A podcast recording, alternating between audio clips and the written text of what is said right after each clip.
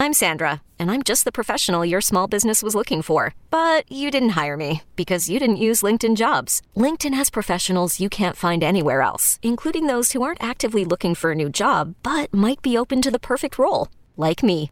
In a given month, over 70% of LinkedIn users don't visit other leading job sites. So if you're not looking on LinkedIn, you'll miss out on great candidates like Sandra. Start hiring professionals like a professional. Post your free job on LinkedIn.com slash recommend today. What's going on, everybody? Curtis Wilkerson with HawgSports.com coming to you today with another episode of Hawg Hoops Live. The Razorbacks are 9 0, two more dubs since the last show. They keep stacking wins, but people keep approaching with caution, it seems like. Interesting. We're going to talk about last night's win over Charlotte. We're going to preview what's a really huge opportunity for Arkansas against Oklahoma this weekend. We're going to dive into those net rankings that has everybody a little bit frazzled right now. All that and more coming your way on Hawg Hoops Live.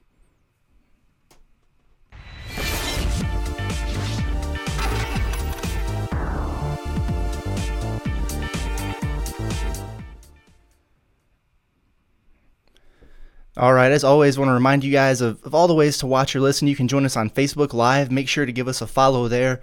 Also available on YouTube. Uh, be sure to hop on, subscribe to our YouTube page, hit that notification bell. Remember, Hawg Hoops Live has its own YouTube page, so separate from what we have with Hawg Sports Live. Uh, if you're into the podcast thing, Apple Podcast, Spotify, Stitcher, you name it, you can find the show right where you find Hawg Sports Live every week. Also, if you're not following us uh, or subscribed with us at Hawg Sports, you really need to get on that. I mean, listen, basketball is in full swing. Danny's killing it with football recruiting coverage. We've got early signing period starting next week. Uh, it's transfer portal season.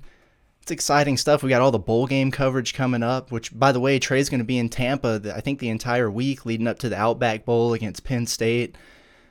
Not a bad place to be. Late December, early January. Tampa, the question is, is Trey going to send me to Tampa in March for the SEC basketball tournament? That's the real question. I think time will tell. If you got questions, comments, thoughts, any of that about the basketball team, throw them into the chat. Remember, I'll always double back and get to those towards the end, like always. But let's start by talking about this Charlotte game. Really, I think there's a lot to unpack. You know, uh, another game, kind of another double digit win for this Arkansas team.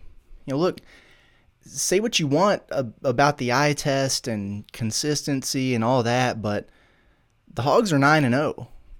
Right? And and look, there are some things to work on and I'm not going to hesitate to talk about them today, but my goodness, if I didn't know any better based on you know some of the panic that I've I've heard over the last few days, I think Arkansas was the team who's lost to Iona or Texas Southern or Kansas City or Liberty or Coastal Carolina. I could keep going, but no, that's that's the rest of the SEC. Arkansas is still undefeated.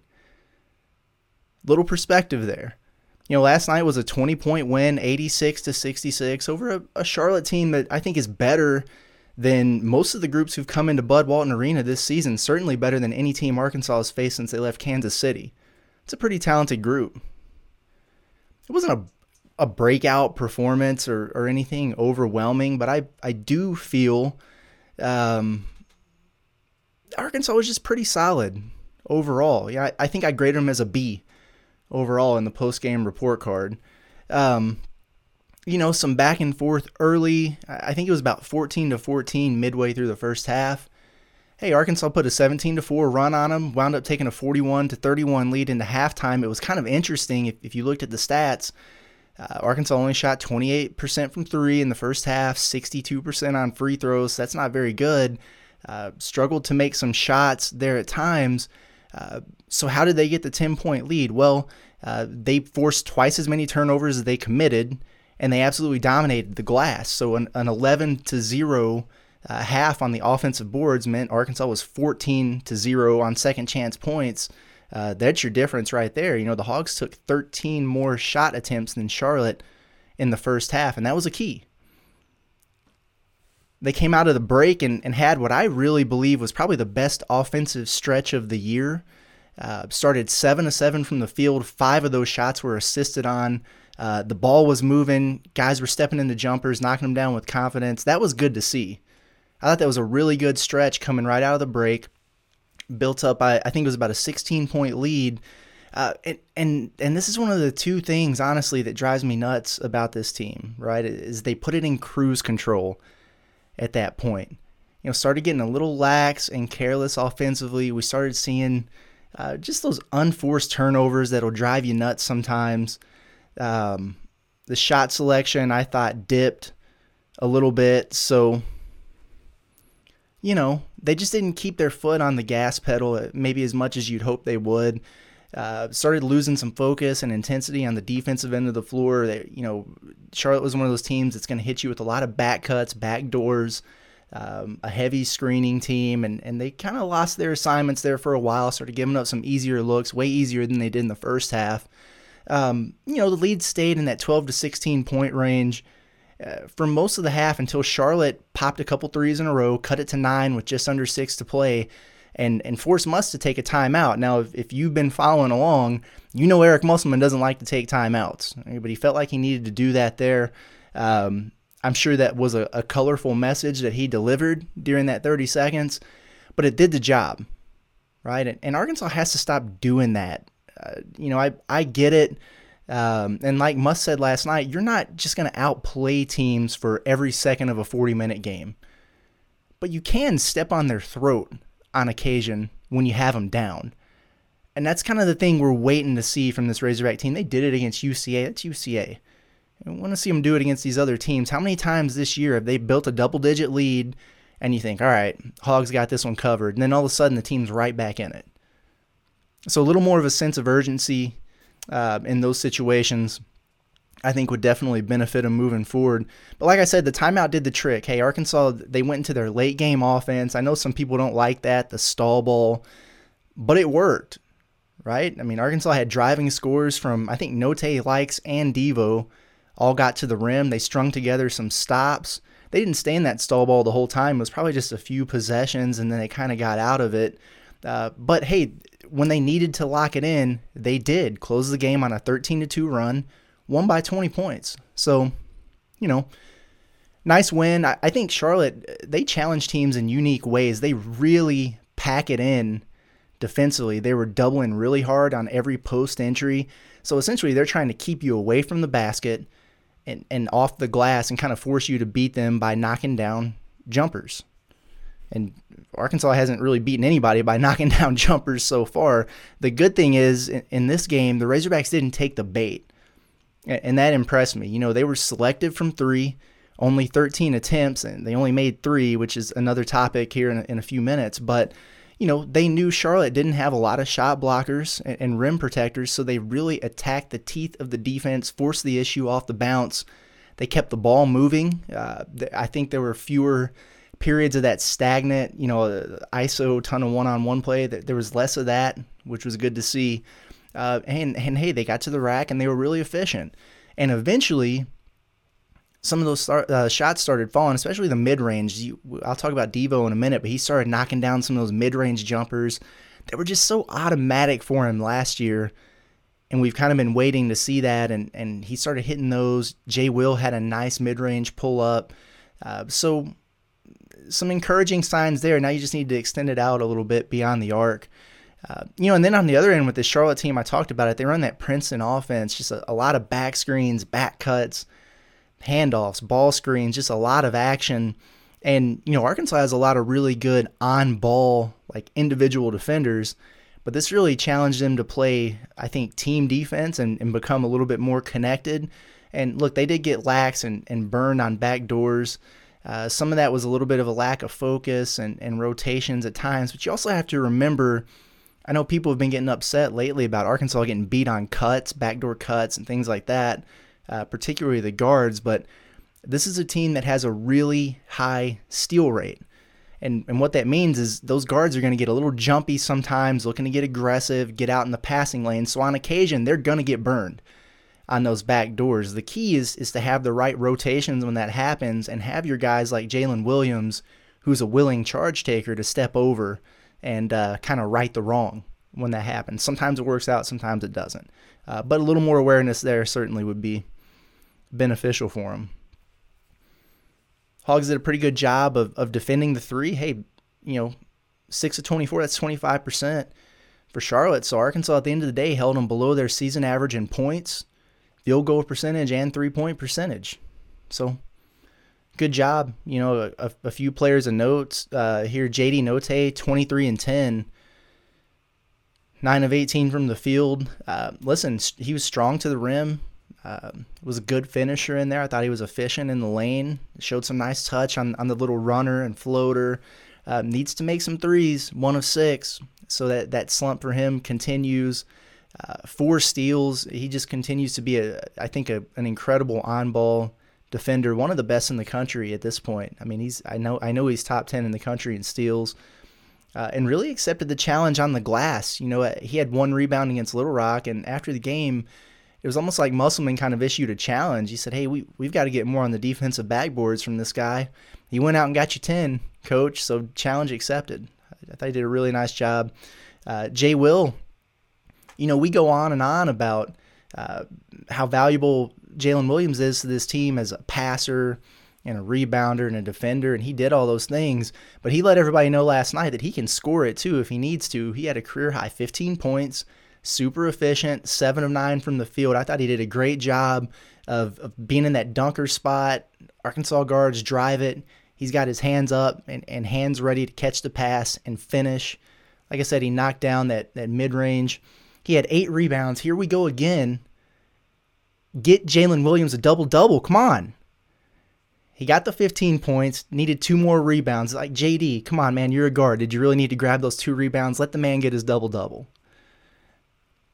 I joke, but I really want him to get it. Somebody somebody actually asked him after the game, like, Jaylin, man, you've been, you know, like a point or two or a rebound or two away from a double double and a crazy number of times that frustrates you and and you know he said nah i'm just kind of out there playing he's not that aware of his stats but you know he wants it I want it for him. Come on. He also had three steals, which uh, I think is really impressive for a, a, center, power forward center. He had one that he got in the open floor and took it coast to coast for a dunk. So, really good game for him. Devo, 18 points. Uh, you know, he had that mid range falling, like I said. Set a career high for the second consecutive game. He had eight assists. He had seven against Little Rock. He had eight in this game. Uh, did have five turnovers. You know, some of that w- was guys not being ready to receive the pass, and Musselman noted that afterwards. Like, hey, Devo is a guy that's gonna. He plays with a lot of freedom, and, and admittedly, he needs to rein it in a little bit. He gets a little too flashy at times, tries to do a little too much, and you get some of those head scratching, unforced turnovers. So, yeah, okay, need to cut down on that a little bit. But it's also what makes him unique and, and what I think makes him a special playmaker. The guy's got to be ready to receive that pass and finish. So it was a mixture of those. Um, either way, five uh, turnovers is definitely too many. But listen, after the way he started the season, uh, well, I really think he's turned the corner. And, and, you know, he doesn't need to be Chris Paul, right? I mean, when he's he's playing with ball dominant guys like JD and Chris Lykes as much as he is. I'm really impressed with the production he's had in the last few games. And if he's getting his assists within the flow of the offense and keeping the ball moving, when we know those two guys, uh, and they're capable of, of moving the ball as well, and they've been doing a better job of that, but they can also get a little dribble happy and, and things get clunky and stagnant.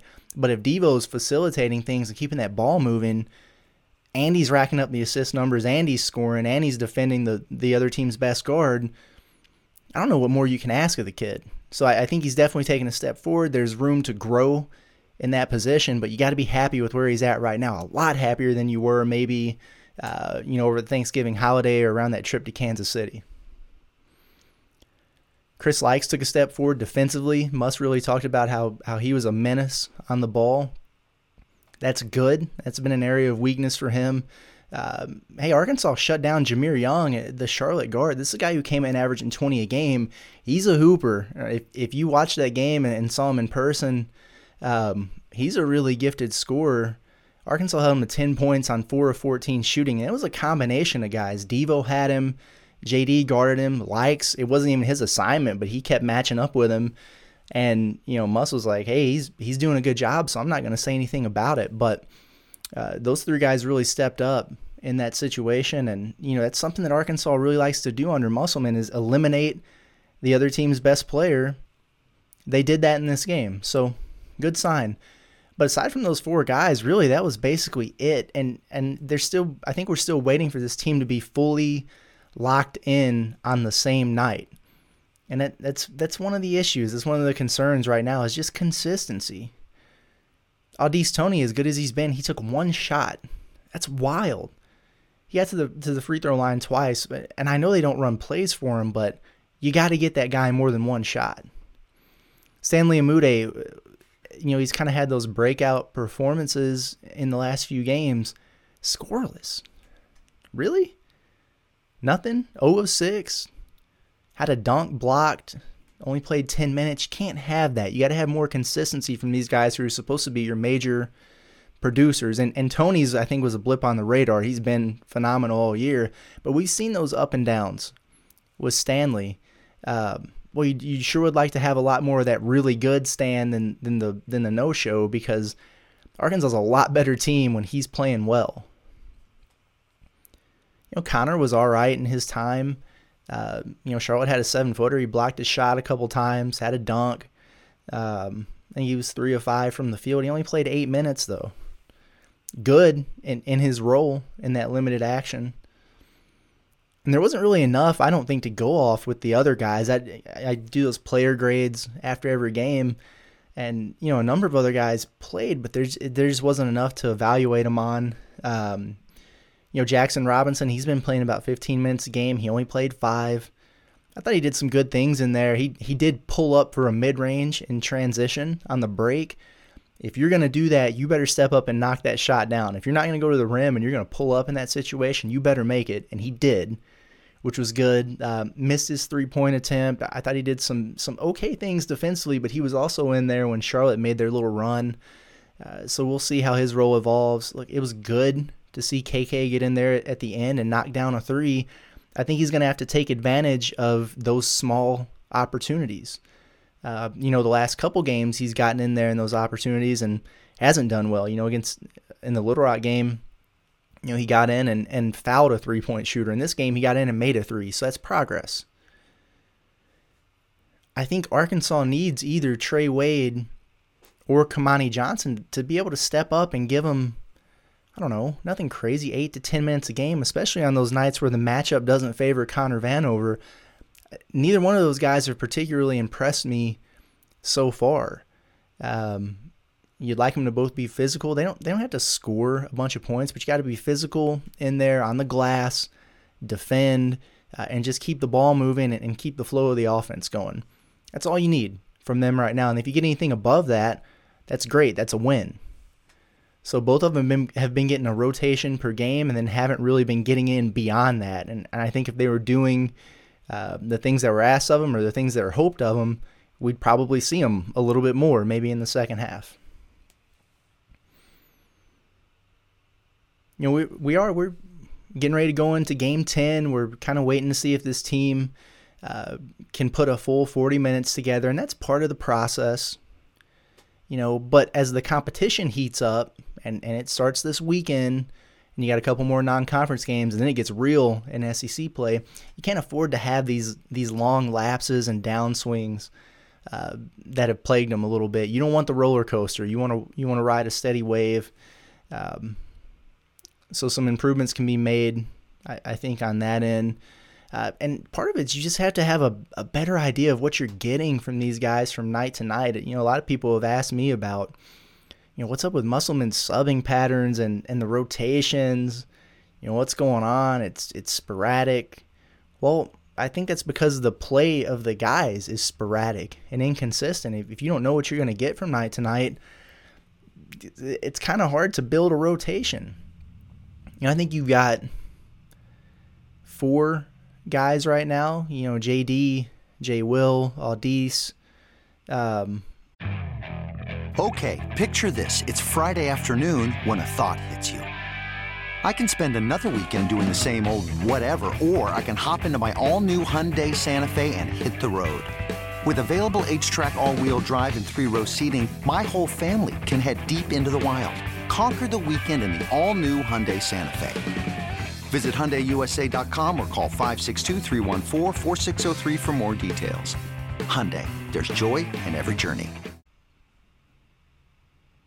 Is your child struggling with a specific subject or need help with homework? Are they asking questions that you're not sure you can fully answer? IXL Learning is an online learning program for kids. It covers math, language arts, science, and social studies. IXL is designed. This program will improve your kids' grades. Studies done in almost every state in the country. The kids who had IXL are consistently doing better. Powered by advanced algorithms, IXL gives the right help to each kid no matter the age or personality. And it doesn't have to eat up all your time. One subscription gets you everything for all the kids in your home, pre K to 12th grade. So don't miss out. One in four students in the U.S. are learning with IXL. IXL is used in 95 of the top 100 school districts in the U.S. Make an impact on your child's learning. Get IXL now. And listeners can get an exclusive 20% off IXL membership when they sign up today at IXL.com slash audio. Visit IXL.com slash audio to get the most effective learning program out there at the best price.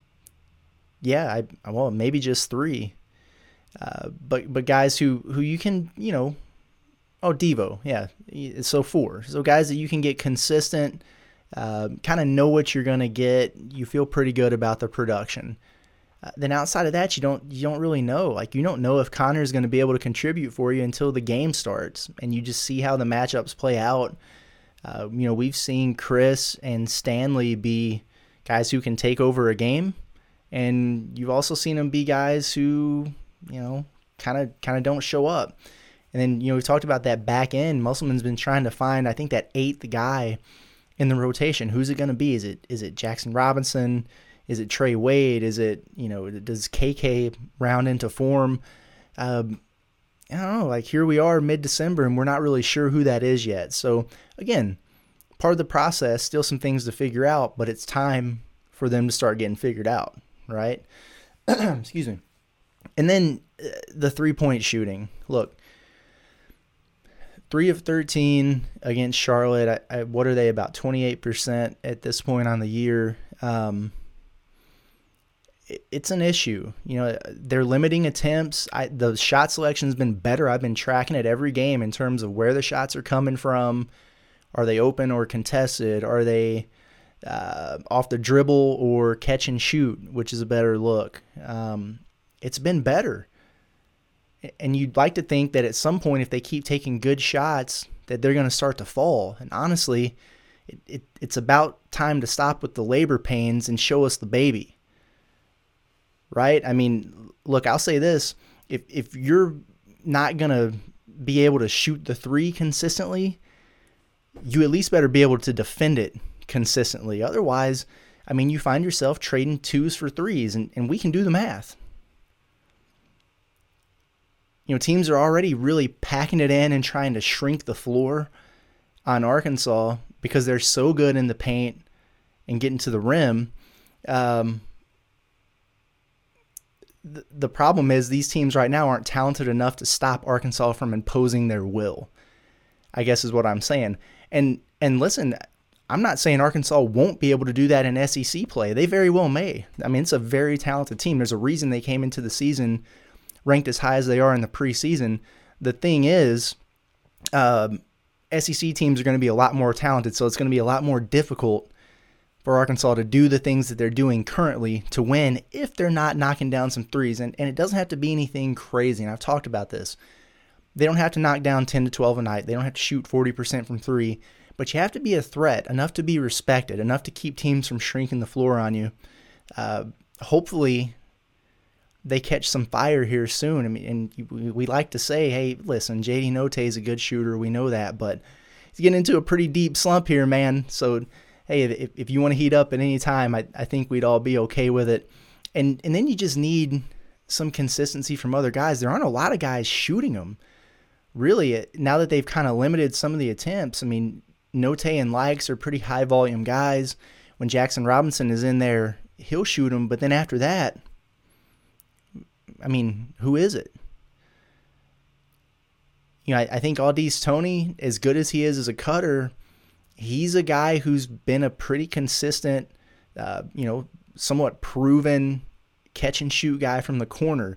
he can help you there. Stanley Umude can help you there. Just just two or three attempts a game if you can create good attempts.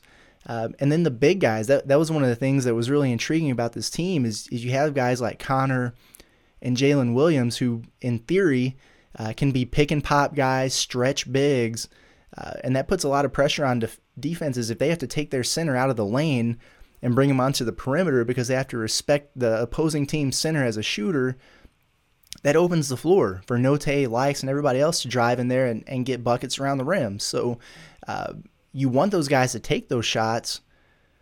You want Connor to take those shots, but you need him to be better than one of 11 or one of 12 or whatever he is right now. So it it's a concern. You know, it, it really is. They're getting good looks and they're not falling right now.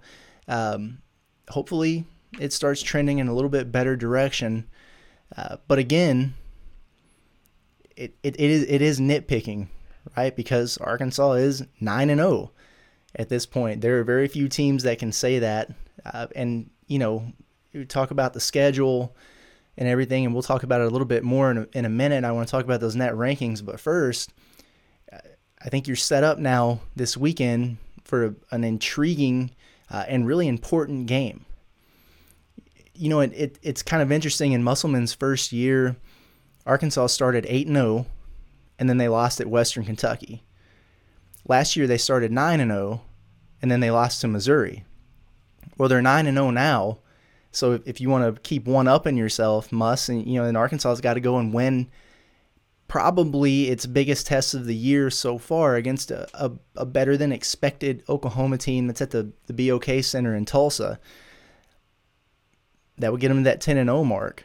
I guess by that logic, though, if the pattern holds and Arkansas beats Oklahoma and gets to 10 and 0, then they would need to lose the next weekend to Hofstra, right? We don't necessarily want that to happen. Maybe they should just break the trend now, now that I think about it. Whatever. Anyway, the Sooners. Hey, this is a this is an interesting game, not just because of what's going on on the court. I mean, there's some storylines here. Um, everybody remembers David Patrick, a personal friend of mine. He came over from UC Riverside. He was the associate head coach for Arkansas last year. If you remember, he stepped in when Muscles in the COVID protocols as, as the interim, led Arkansas to a win over Abilene Christian right before Christmas, which became a big win. I mean, Abilene Christian won an NCAA tournament game. Uh, so that was a big one. Uh, David Patrick, he dipped out in the offseason, went and joined Porter Moser, who's over at Oklahoma now. Uh, not only that, you know, Arkansas had one of the top ranked junior college power forwards in Nicole Mawein. Uh, he was signed with Arkansas, backed out, followed David Patrick to Norman. Uh, you know, I mean, it seems kind of shady or whatever on the surface, but he committed to Patrick more than he did Arkansas. Those guys had a long standing relationship. It was a, a mutual release out of that letter of intent. It's still interesting, though.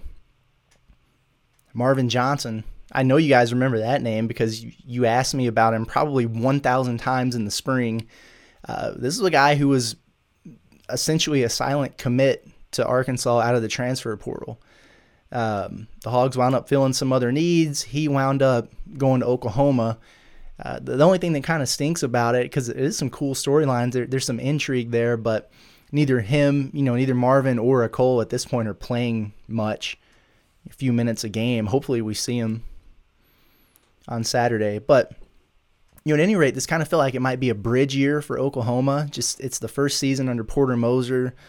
Uh, you remember him? He, that's the coach that killed it at Loyola Chicago. All those Cinderella runs. Shout out Sister Jean, right? Uh, they did some pretty good work though when when Moser came over to Oklahoma in the portal, and they've gotten off to a pretty solid start to the season. They were receiving votes in the top 25. I was kind of hoping they'd get ranked uh, before they met Arkansas, but they were just receiving votes. They were actually ranked ahead of Arkansas in the initial net rankings that we're going to talk about in a second. Um, but that's actually changed since they were released. Arkansas is ahead of them a little bit now. But they took a neutral site loss uh, to Utah State. That's nothing to be ashamed of. Uh, won seven of their first eight. Notched a pretty impressive win over Florida. Doesn't look quite as good now after Florida got spanked by 0 7 Texas Southern the other day, which I just don't know how that happened.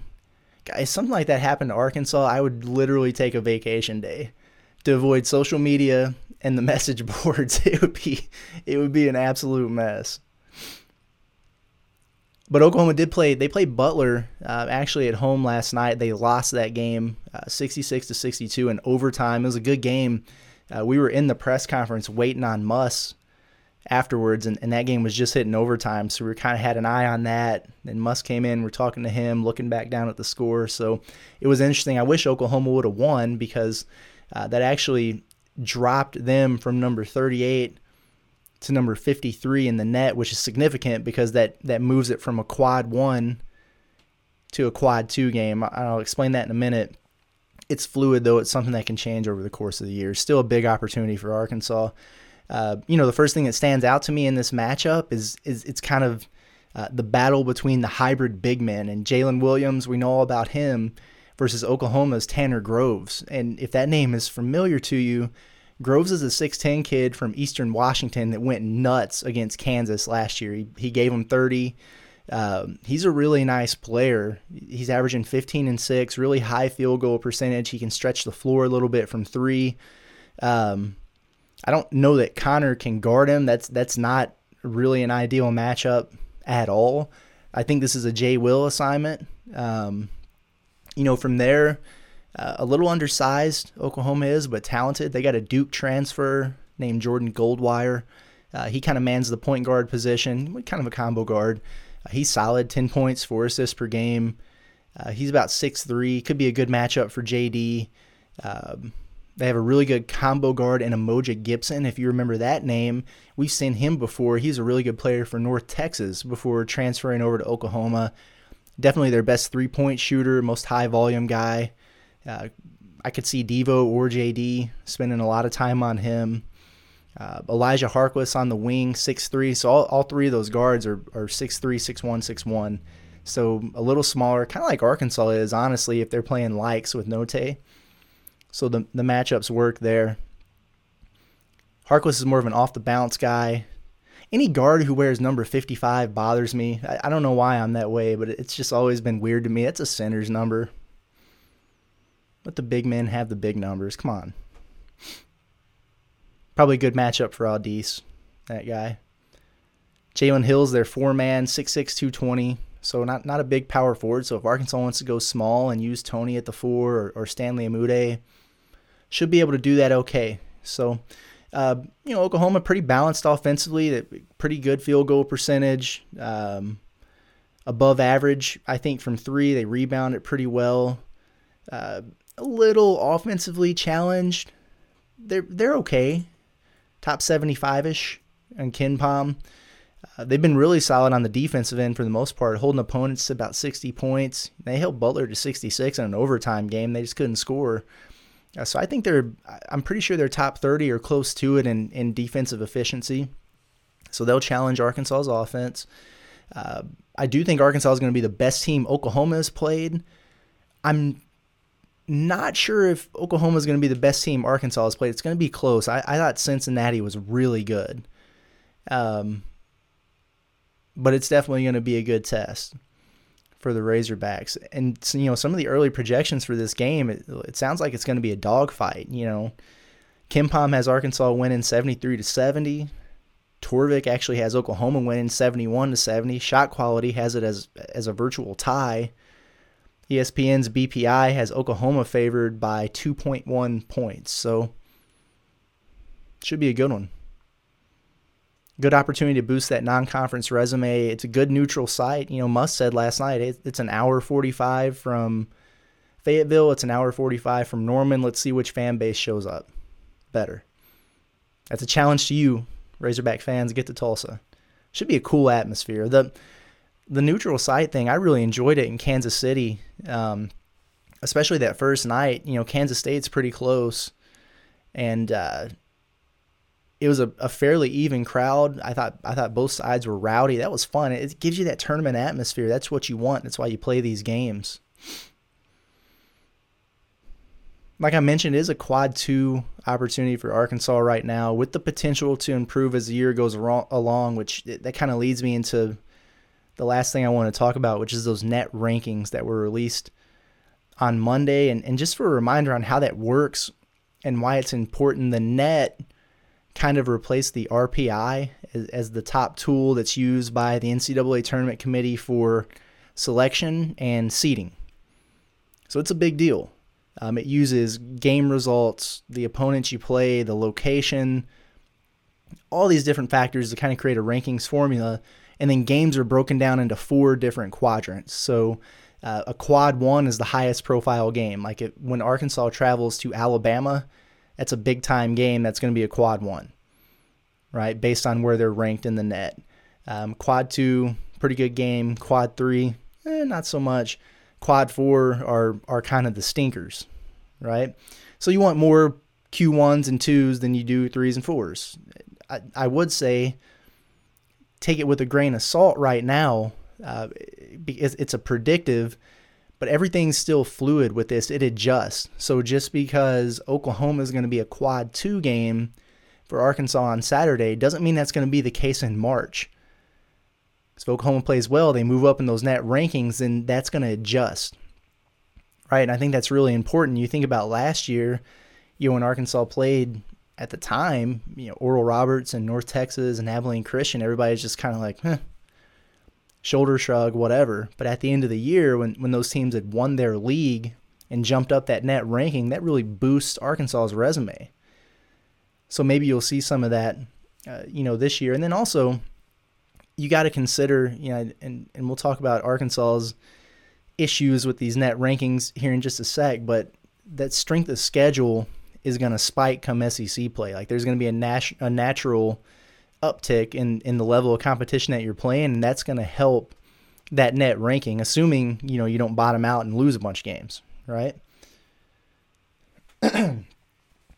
but the Hogs did come in lower in the debut than they did at any point last year. I, I think Arkansas, I want to say they debuted at 23 or 24 last year, and they only went up from there. Um, they debuted at 44 this time around. They've actually moved up to 38 since Monday. Uh, why is that the case? I mean, quite honestly, the home slate for the Hogs has drug them down so far. Uh, all seven home games have been quad fours. Um, that ain't great. Only East Carolina has played more quad four opponents. They played eight. Arkansas has played seven. so, you know, for those seeking validation that, you know, the schedule's been pretty soft early on, and there you go. The beauty is, like I said, these things can fluctuate. These games can look a lot better and be more beneficial for the resume in March than they are right now. If you think big picture, you know, for example, uh, to move up to a quad three for these home games, then then whoever Arkansas has played just has to move into the top 160 of the rankings. So if you look at Gardner Webb, uh, they're at number 161 right now. So they could win one game and move up. All of a sudden, that's a quad three instead of a four.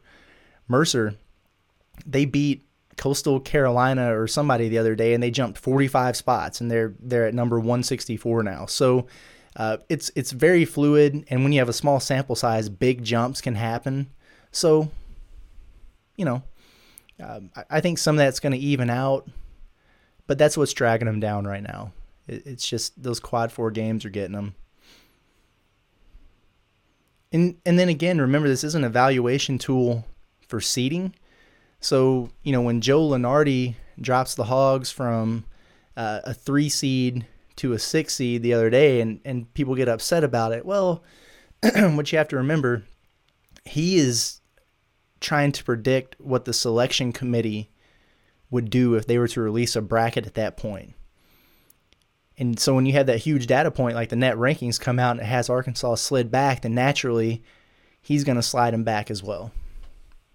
But at the end of the day, all they have to do is keep stacking wins, to be perfectly honest. I mean, if you look at the front half of the SEC schedule, and the SEC is tough this year, I I think, and we'll see if I'm right.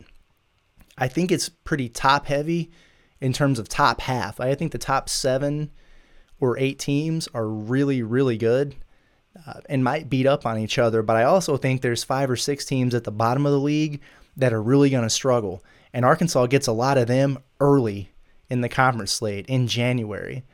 So, and then things really, it, on the flip side of that, is things really pick up in February and you've got a brutal stretch in the year. But Arkansas just continues to handle their business, continue to make improvements, start knocking down some shots. Uh, it's it's feasible, and honestly, they probably should get to a point where they're 20 and 2 or, or 19 and 3 head into the final stretch. And I, I know that sounds like, well, that's a pretty bold prediction. That's a great record, but look at the schedule. They're going to be favored in a majority of those games. So if, if they're able to do that, they're going to be sitting really pretty when we're talking about, uh, you know, the AP poll and, and the net rankings and bracketology and all that. When they then have a, an opportunity down the stretch to really pad that resume, you're going to have all these quad one games. Losing them, you might take a little bump, but it's not going to hurt you. Winning them is going to give you a big boost. Uh, so I, I think it sets up pretty nicely. We know, you know, historically, Musselman's teams have played a lot better towards the end of the year than they do at the beginning. They improve as the season goes along. He figures them out. And if, if that's going to be the case this year, I think they're going to be in a really good spot. We'll see. All right. Looks like we got a few questions and comments. Let me see if I can pull those up real quick. There we go. MP Rich says, Woo Pig Sooie from SoCal. I'm jealous. Honestly, Arkansas has avoided uh, a lot of the crazy, super cold weather so far. Knock on wood. There's been a few days there, but it's it's it's actually been pretty nice so far. I like it. I remember last year. I can't remember if it was I guess it was after Christmas, it January or February. We had just that crazy period where it was nearly a foot of snow. It was like nine or 10 inches of snow. And for a few days, it was like negative 10 outside, like we're in Canada or something. I moved south from St. Louis to get away from that. So I, I could do without that for sure.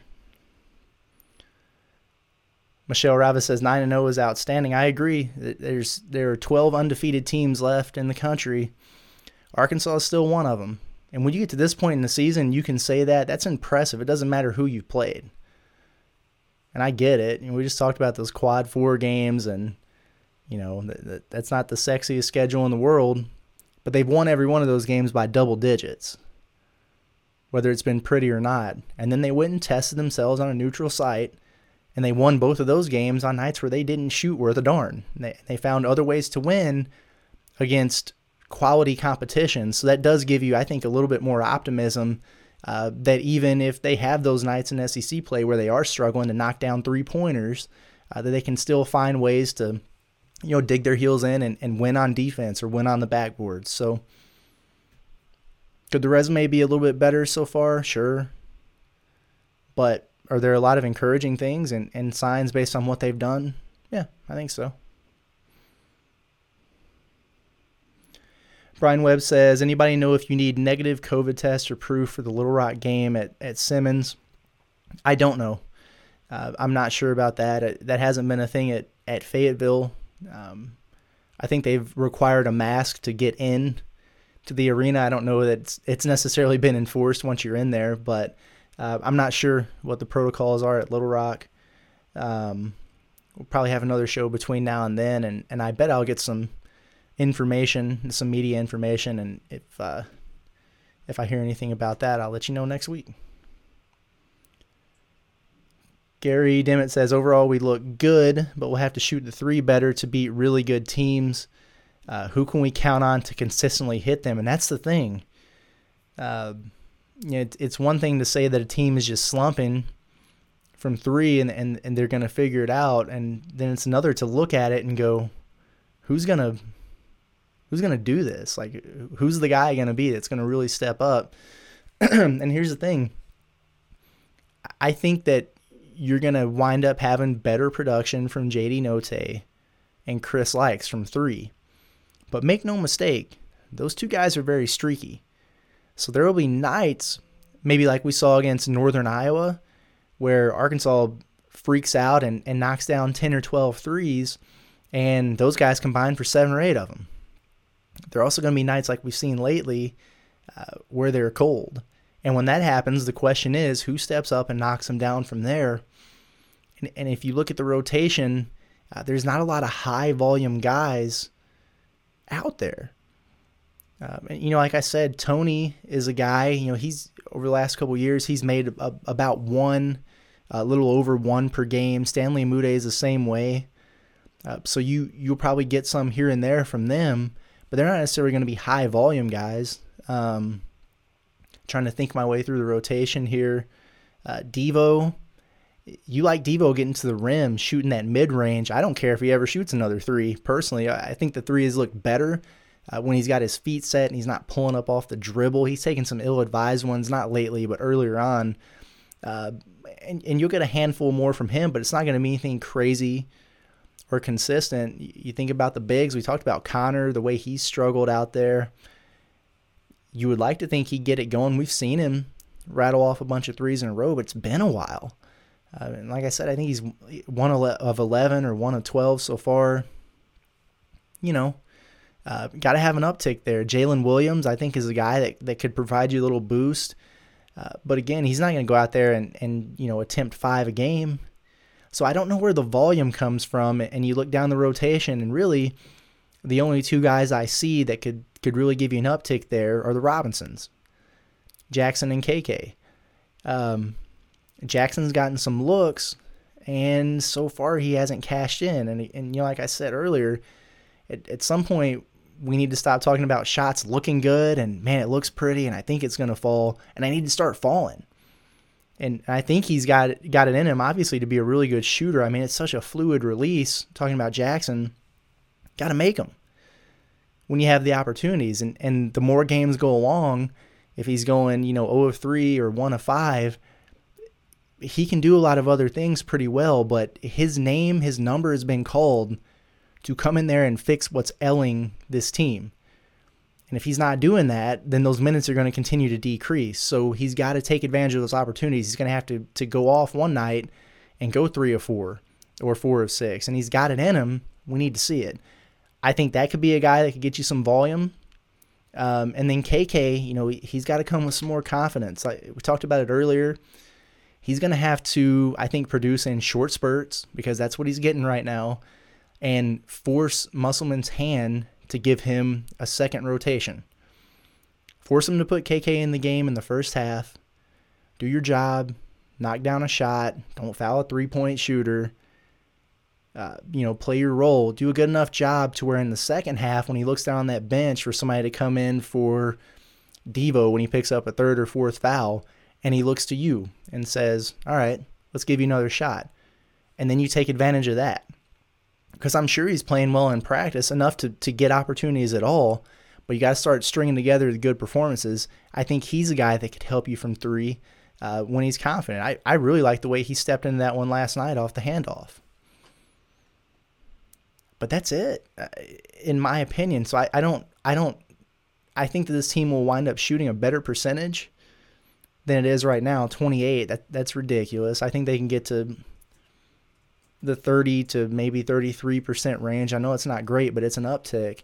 But I don't see a lot of consistent volume. You get no and Lykes hot, they can rattle off 10 on a night. But for the most part, I think we're probably looking at that 5 to 8 range.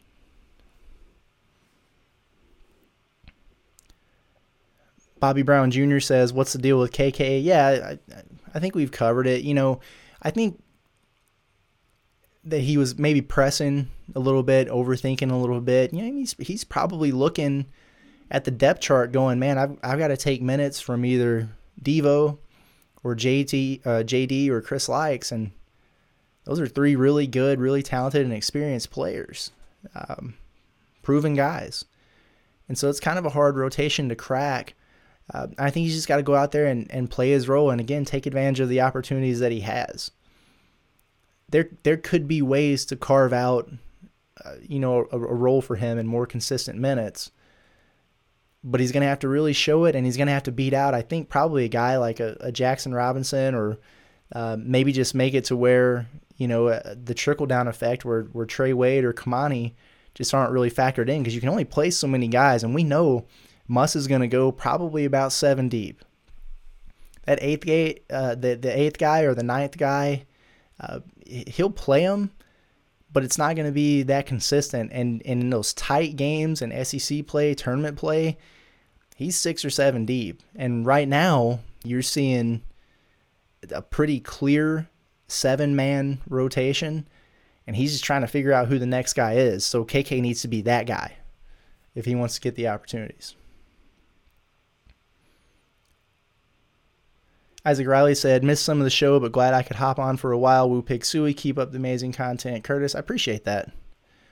You can always go back and listen. It, will be on the YouTube channel, the Hawg Hoops Live YouTube channel. Um, be uploaded on the podcast here shortly. Ryan Horn says, We have to get better, but I believe in this coaching staff. Any news on Anthony Black? no, no, no real news on Anthony Black. Um, I think it's probably just going to take some time with him. Again, I, I think, you know, right now we're looking at, at probably an Oklahoma State lean. Um, I think I said last week, though, if I was Arkansas, I, I would con- continue to kick the tires with him. Arkansas is heavily recruiting one of his teammates, Ron Holland, um, over there at Duncanville. And, and if you're going to be a presence at Duncanville, you might as well keep recruiting Anthony Black because the early signing period is past. He hasn't announced a commitment. Um, and he could at any point, but he can't sign until what April. So, an opportunity if, if you're still interested uh, to continue to build a relationship because you never know what's going to happen elsewhere. Just because he's trending towards Oklahoma State right now, and if you know if I had to place a prediction, I'd say that's where he's going to wind up. But remember, they're on probation that that with the NCAA tournament violate or uh, ban, and it wouldn't impact him the following year but how's that team going to respond throughout the course of the year when they don't really have anything to play for? Uh, do things go south? They have a bunch of transfers. I'm not saying they will, but you never know. And if things go south there and he decides to look at other options, if you've been a presence, then maybe you're in a good spot at that point. So, uh, no, no real news. And, and I think probably still OSU, but if I was Arkansas, I'd stay on him. Andrew Sawyer says, What do you think about Stanley? I, I love him. I think he's underachieving right now. Uh, super gifted. I, I, mean, he's a guy that elevates and can really create his own shot. I think he's really good uh, from from kind of that 15 foot radius and in.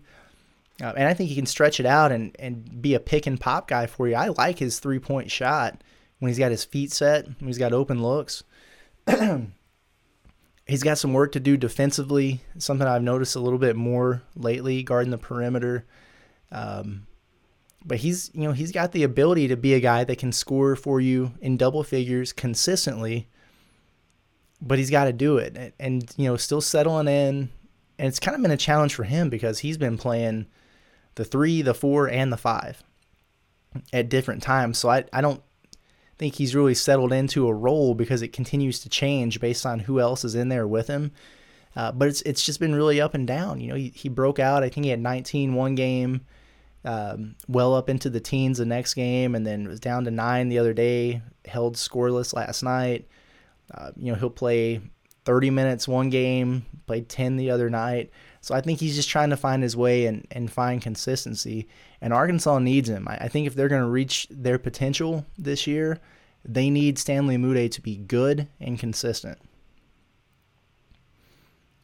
Kevin Mercer says KK and Jackson Robinson are going to be big for the Hogs in SEC play. Both shoot the three ball well. Yeah, we talked about that. I hope so. I hope I hope that they can prove themselves enough to carve out enough of a role to make enough of an impact from three for this team to, to kind of solve some of that issue. MP MP Rich says it's just me or is Vanover moving up and down the court much smoother than last year? You know, he really is. He really is. He Vanover is a better player overall than he was last year. There's no doubt in my mind. Um, I think he's healthier. He's carrying better weight. He is moving better up and down the floor. I think his stamina and endurance and strength are better. Um, you know, he's really been, I think, pretty good at, at being assertive around the rim, uh, a little bit more aggressive even when he's not finishing. He's been doing a good job of getting to the foul line more. We saw some of those block shots last night, which he, he really wasn't blocking a ton before, but uh, maybe he's getting a little bit of that timing back.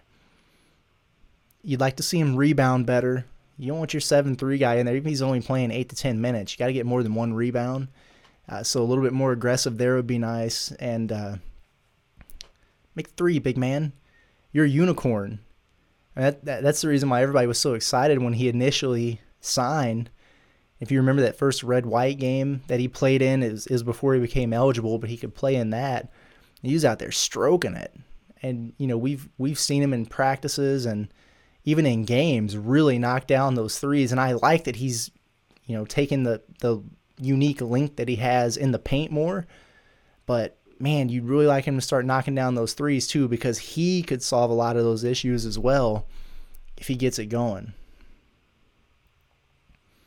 Aaron Anderson says if we struggle from the perimeter in SEC play, we might have a tough time. Have to get our percentage up, more preferably around 33%. Yeah, the, the higher the better. I agree with that. The higher the better. We talked about why.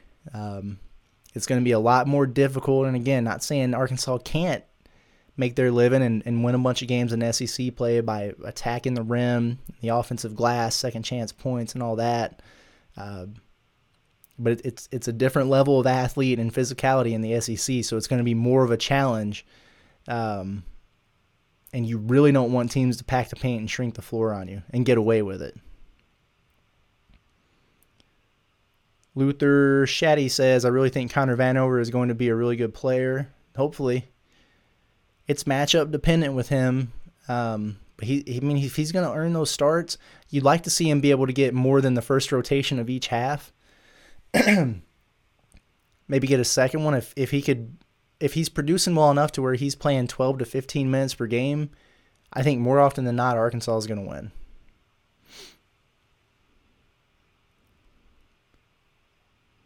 Uh oh. Lost my place there. There we go.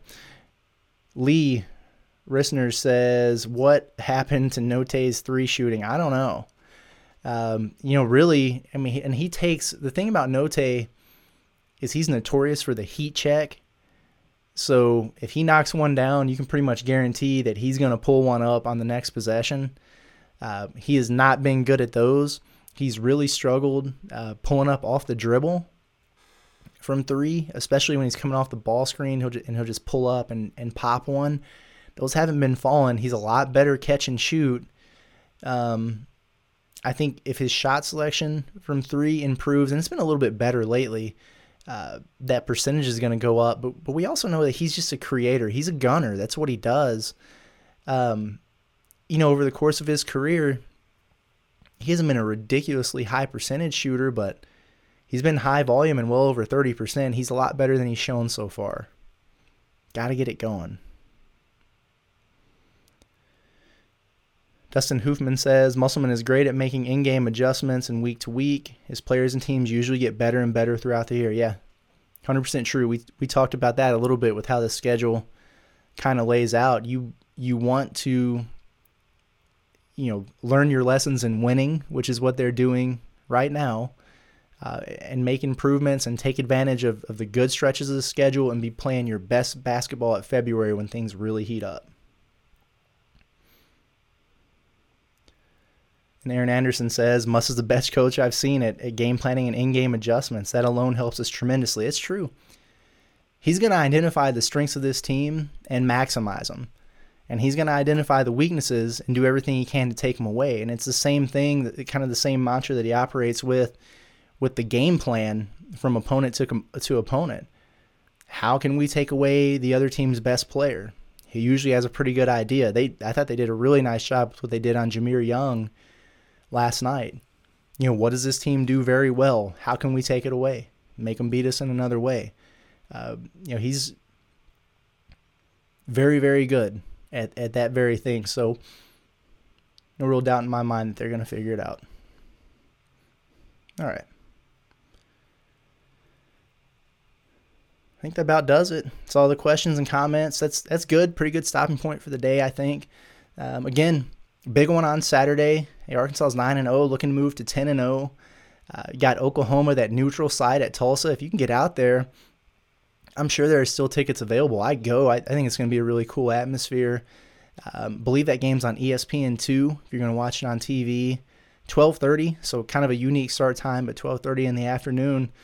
Uh, should be a good one. And and then Arkansas is on um, a little bit of a bye next week, so I think it's it's finals week maybe. Um, so they don't play again until the following Saturday.